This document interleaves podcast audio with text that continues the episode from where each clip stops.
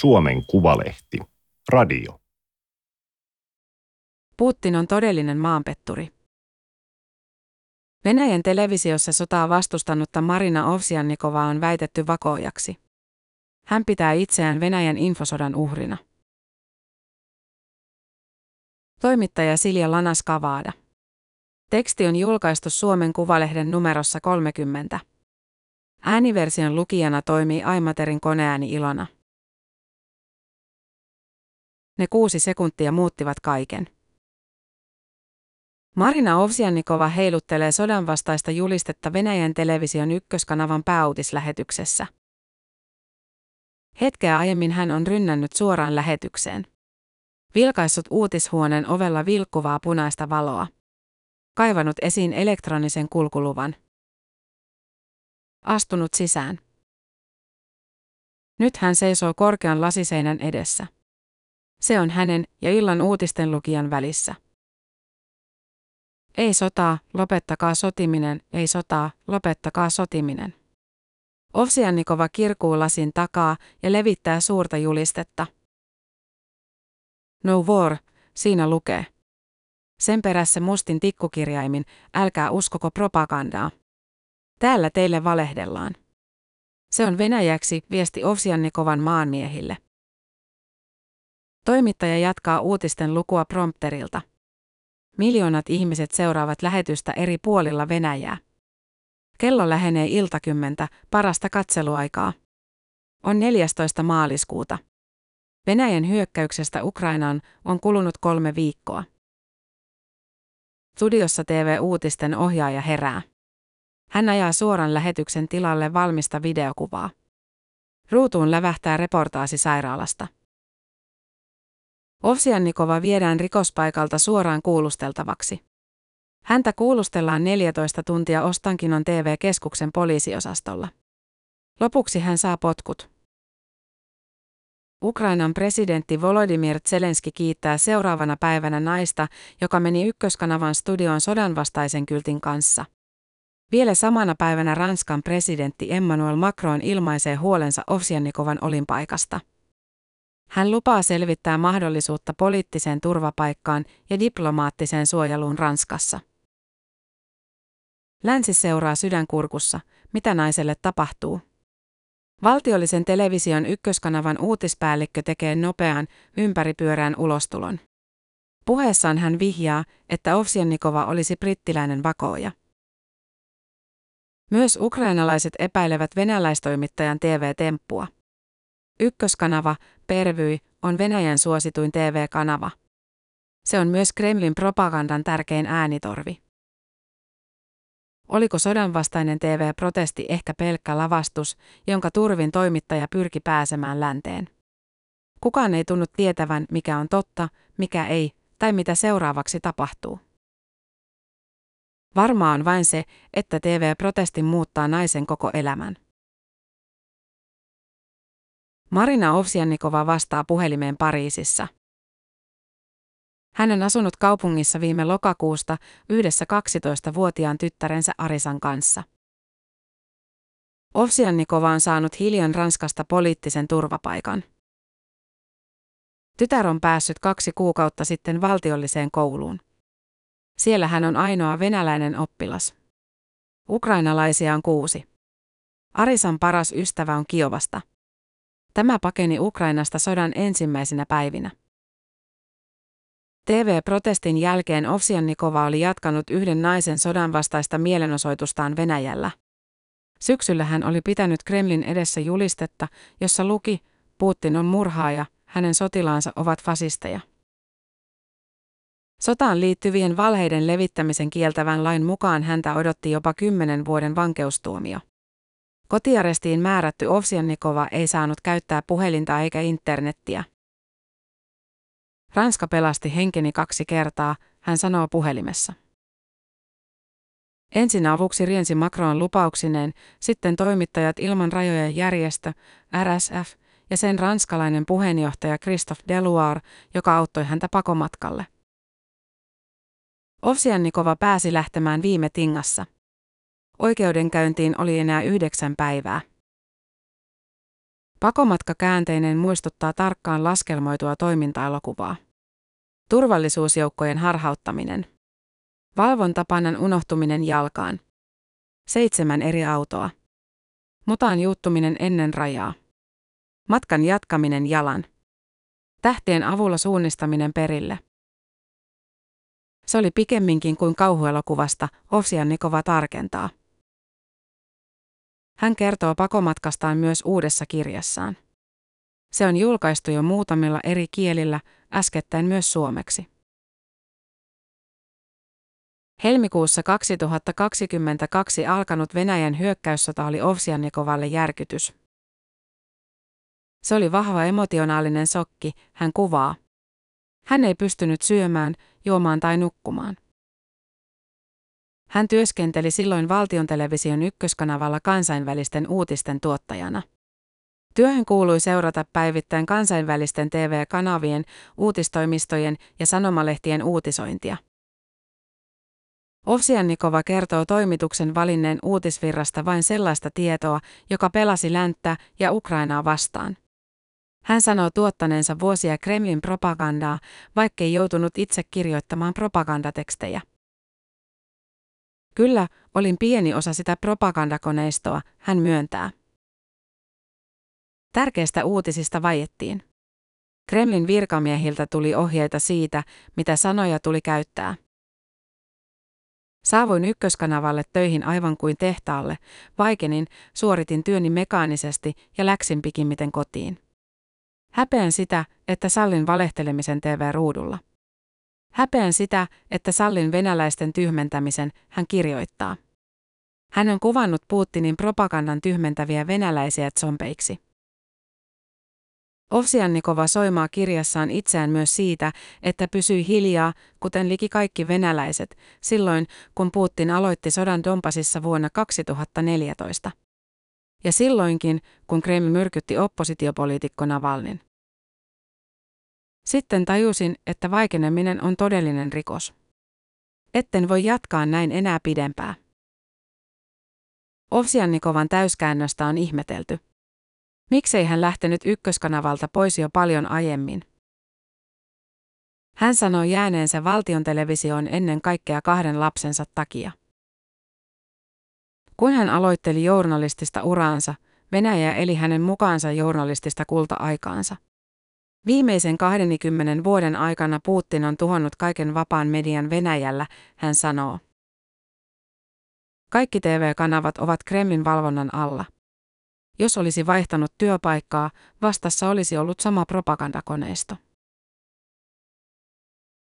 Päätös toteuttaa protesti suorassa T V-lähetyksessä oli Ovsjannikovan mukaan monen tekijän summa. Ensinnäkin se oli protesti Putinin propagandakoneistoa ja valheita vastaan.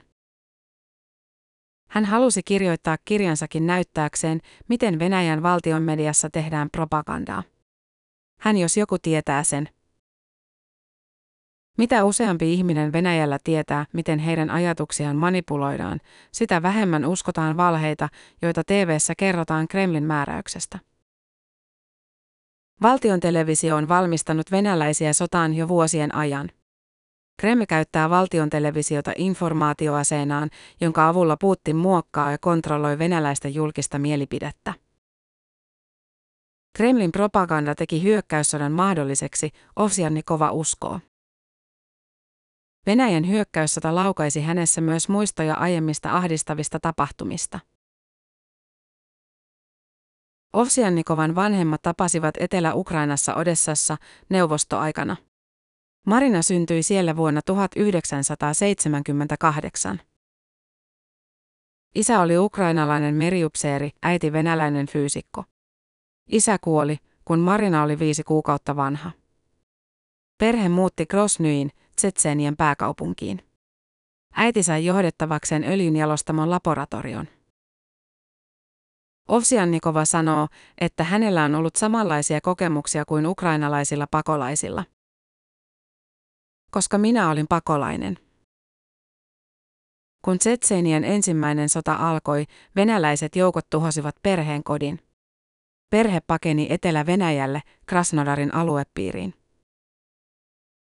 Äitini joutui yli nelikymppisenä aloittamaan elämänsä tyhjästä. Hän ei ole vieläkään toipunut traumastaan, Ovsjannikova kertoo kirjassaan. Pakolaisuutta jatkui kymmenen vuotta. Elimme ilman kotia ja omaisuutta. Se oli hyvin vaikeaa, vaikein vaihe elämässäni. Kun Venäjä hyökkäsi Ukrainaan, Ovsjannikova sanoo samaistuneensa täysin ukrainalaisten pakolaisten, naisten ja lasten kärsimykseen. Ristiriita sisällä kasvoi. Hän otti itselleen isänsä sukunimen Katsuk. Samalla hän puhui Venäjästä minun maanani ja koki olevansa hyvin isänmaallinen venäläinen. Ukrainalaiset puolestaan ovat ihmetelleet, miksi Ovsjannikova ei puhu Odessan murretta. Novor-protestin takia Ovsjannikova on yksi kansainvälisesti näkyvimpiä Venäjän hyökkäyssodan vastustajia kotimaassaan. Hän on saanut paljon kannustavaa palautetta sosiaalisessa mediassa. Ukrainalaisille hän on ollut silti kova pala. Osa heistä on syyttänyt Ovsjannikovaa F S B:n tiedustelupalvelun agentiksi. Sodanvastaisia julistuksia on pidetty teeskentelynä. Epäilyjä ei ole hälventänyt se, että Ovsjannikova on saanut Venäjällä vain lievät rangaistukset protesteistaan. Ensimmäinen sakkotuomio tuli maaliskuussa juuri ennen T V-protestien julkaistusta videosta, jossa hän kehotti ihmisiä osoittamaan mieltään sotaa vastaan. Toisen hän sai heinäkuussa Ukrainan sodan kritisoimisesta sosiaalisessa mediassa.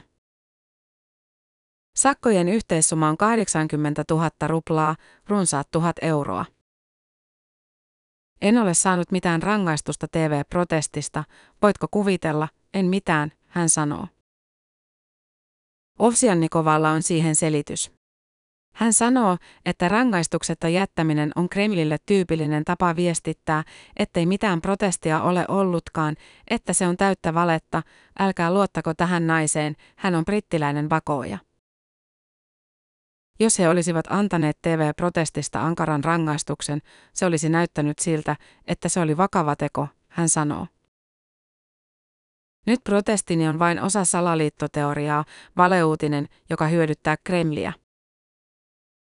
Ovsjannikova sanoo, etteivät venäläiset ole ymmärtäneet, kuka hän on. Hän tuntee olevansa tavallinen nainen, joka tukee vahvasti Ukrainaa ja vastustaa Venäjän sotaa ja Putinin rikollista hallitusta. Ukrainalaiset eivät taas hänen mukaansa luota tällä hetkellä kehenkään, jolla on Venäjän passi. Mutta on myös ihmetelty, miksi hänet päästettiin ulos maasta. Ovsjannikova sanoi itsekin pitkään, että aikoo jäädä Venäjälle. Lopulta hänellä ei omien sanojensa mukaan ollut enää muuta vaihtoehtoa kuin paeta. En ole poliittinen henkilö, enkä halua samanlaista kohtaloa kuin esimerkiksi Navalnilla. Minulla on lapsia ja minun on autettava heitä, enkä ole mikään sankari. Olen myös äiti. Ajatteliko Ovsjannikova lainkaan tekonsa seurauksia? Venäjältä löytyy lukuisia esimerkkejä siitä, miten Kremlille epämieluisia toimittajia ja poliittisia vastustajia raivataan pois tieltä ja murhataan. Niin kävi toimittaja Anna Politskovajalle ja F S B:n agentille Aleksander Litvinenkolle. Ovsjannikova sanoo tiedostaneensa riskit, kun päätti protestoida uutisissa. Hän sanoo, ettei pelännyt lainkaan. Hän ei ollut edes varma, onnistuuko hänen protestiyrityksensä. Tai pysäytetäänkö hänet jo studion ovella. Hän sanoo kuitenkin olettaneensa sodan alussa, että saattaisi joutua vankilaan kahdeksi tai kolmeksi vuodeksi. Ajattelin, että sota loppuu kuukauden päästä. Siihen löydetään jokin ratkaisu ja kaikki Venäjällä ymmärtävät, että hyökkäys oli rikos, Putinin suuri virhe. En odottanut, että sota jatkuisi, jatkuisi ja jatkuisi.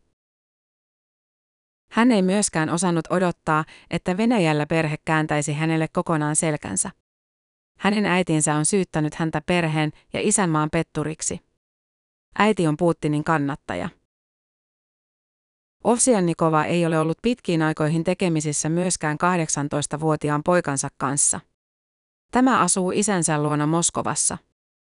Entinen aviomies ei puolestaan ole yhteydessä tyttärensä Arisaan. Kun Ovsjannikova täytti kesäkuussa neljäkymmentäviisi vuotta, äiti ei lähettänyt tyttärelleen syntymäpäiväonnittelua. Ei myöskään Kirill-poika. Ovsjannikova sanoo, että sota on rikkonut suuren määrän perheitä Venäjällä. Hänen perheensä on yksi niistä. Perhe pitää häntä maanpetturina. Toisaalta hän epäilee, että he pelkäävät. Ukrainan puoleiset sukulaiset ja serkut ovat tukeneet Ovsjannikovaa alusta asti. On ihmetelty, miksi Marina Ovsjannikova halusi kirjoittaa kirjan kokemuksistaan. Miksi hän antaa näitä haastatteluja? Hän kertoo, että pitää tarinansa tärkeänä venäläisille, koska se kertoo sodasta. Toisaalta hän uskoo, että haastatteluiden antaminen kansainväliselle medialle suojelee häntä Putinin hallintoa vastaan. Hän kokee olevansa tällä hetkellä turvassa Ranskassa. Se edellyttää kuitenkin turvamiestä ja turvallisuussääntöjen tarkkaa noudattamista. Jos hän palaisi Venäjälle, hänet pidätettäisiin heti ja hän joutuisi vankilaan. Kirjaa on voinut lukea kesäkuusta alkaen e-kirjana myös venäjäksi. Ovsjannikova löysi venäjänkieliselle laitokselle sveitsiläisen kustantajan, joka julkaisee venäläisten toisinajattelijoiden teoksia. Hän on alkanut opiskella Pariisissa ranskaa ja yrittää etsiä töitä. Toimittajan työn löytäminen on kuitenkin hankalaa ilman kunnollista kielitaitoa. Hän suunnittelee myös väitöskirjan kirjoittamista. Ovsjannikova myöntää, että kokee hetkittäin olonsa apeaksi ja pettyneeksi. Ahdistusta lisää se, ettei hän tiedä, mitä omassa elämässä tai Venäjällä seuraavaksi tapahtuu. Hyökkäyssodan jälkeen monet venäläiset pakolaiset ovat tulleet Pariisiin. Maaliskuussa Ovsjannikova osallistui Pariisin Venäjän demokraattisen klubin ensimmäiseen tapaamiseen. Oppositioryhmän tilaisuuteen osallistui myös Venäjän hallinnon arvostelijana tunnettu Mihail Hodorkovski. Ovsjannikova sanoo haluavansa tukea demokratiaa vaativan ryhmän toimintaa ja olla mukana siinä. Se on kuitenkin hiukan vaikeaa, koska olen heidän silmissään toiselta puolelta. Kirjassaan Ovsjannikova viittaa usein George Orwellin teokseen vuonna tuhatyhdeksänsataakahdeksankymmentäneljä. Klassikko kertoo hänestä suoraan Venäjästä, jossa sota ei ole sotaa vaan sotilasoperaatio, rikolliset eivät ole rikollisia vaan sankareita. Orwellilta on myös hänen usein lainaamansa ajatus, nopein tapa lopettaa sota on se, että synnyinmaani häviää sen. Minä todella haluan, että Venäjä häviää tämän sodan mahdollisimman nopeasti, Ovsjannikova korostaa. En näe muuta keinoa siihen, että Venäjä voi aloittaa demokratian tien. Marina Ovsjannikova, No War, toimittajan taistelusotaa vastaan. Suomentanut Kirsti Era. Into kaksituhattakaksikymmentäkolme. Tämä oli Suomen Kuvalehden juttu Putin on todellinen maanpetturi. Ääniversion lukijana toimi Aimaterin koneääni Ilona. Tilaa Suomen Kuvalehti osoitteesta suomenkuvalehti piste fi kautta tilaa.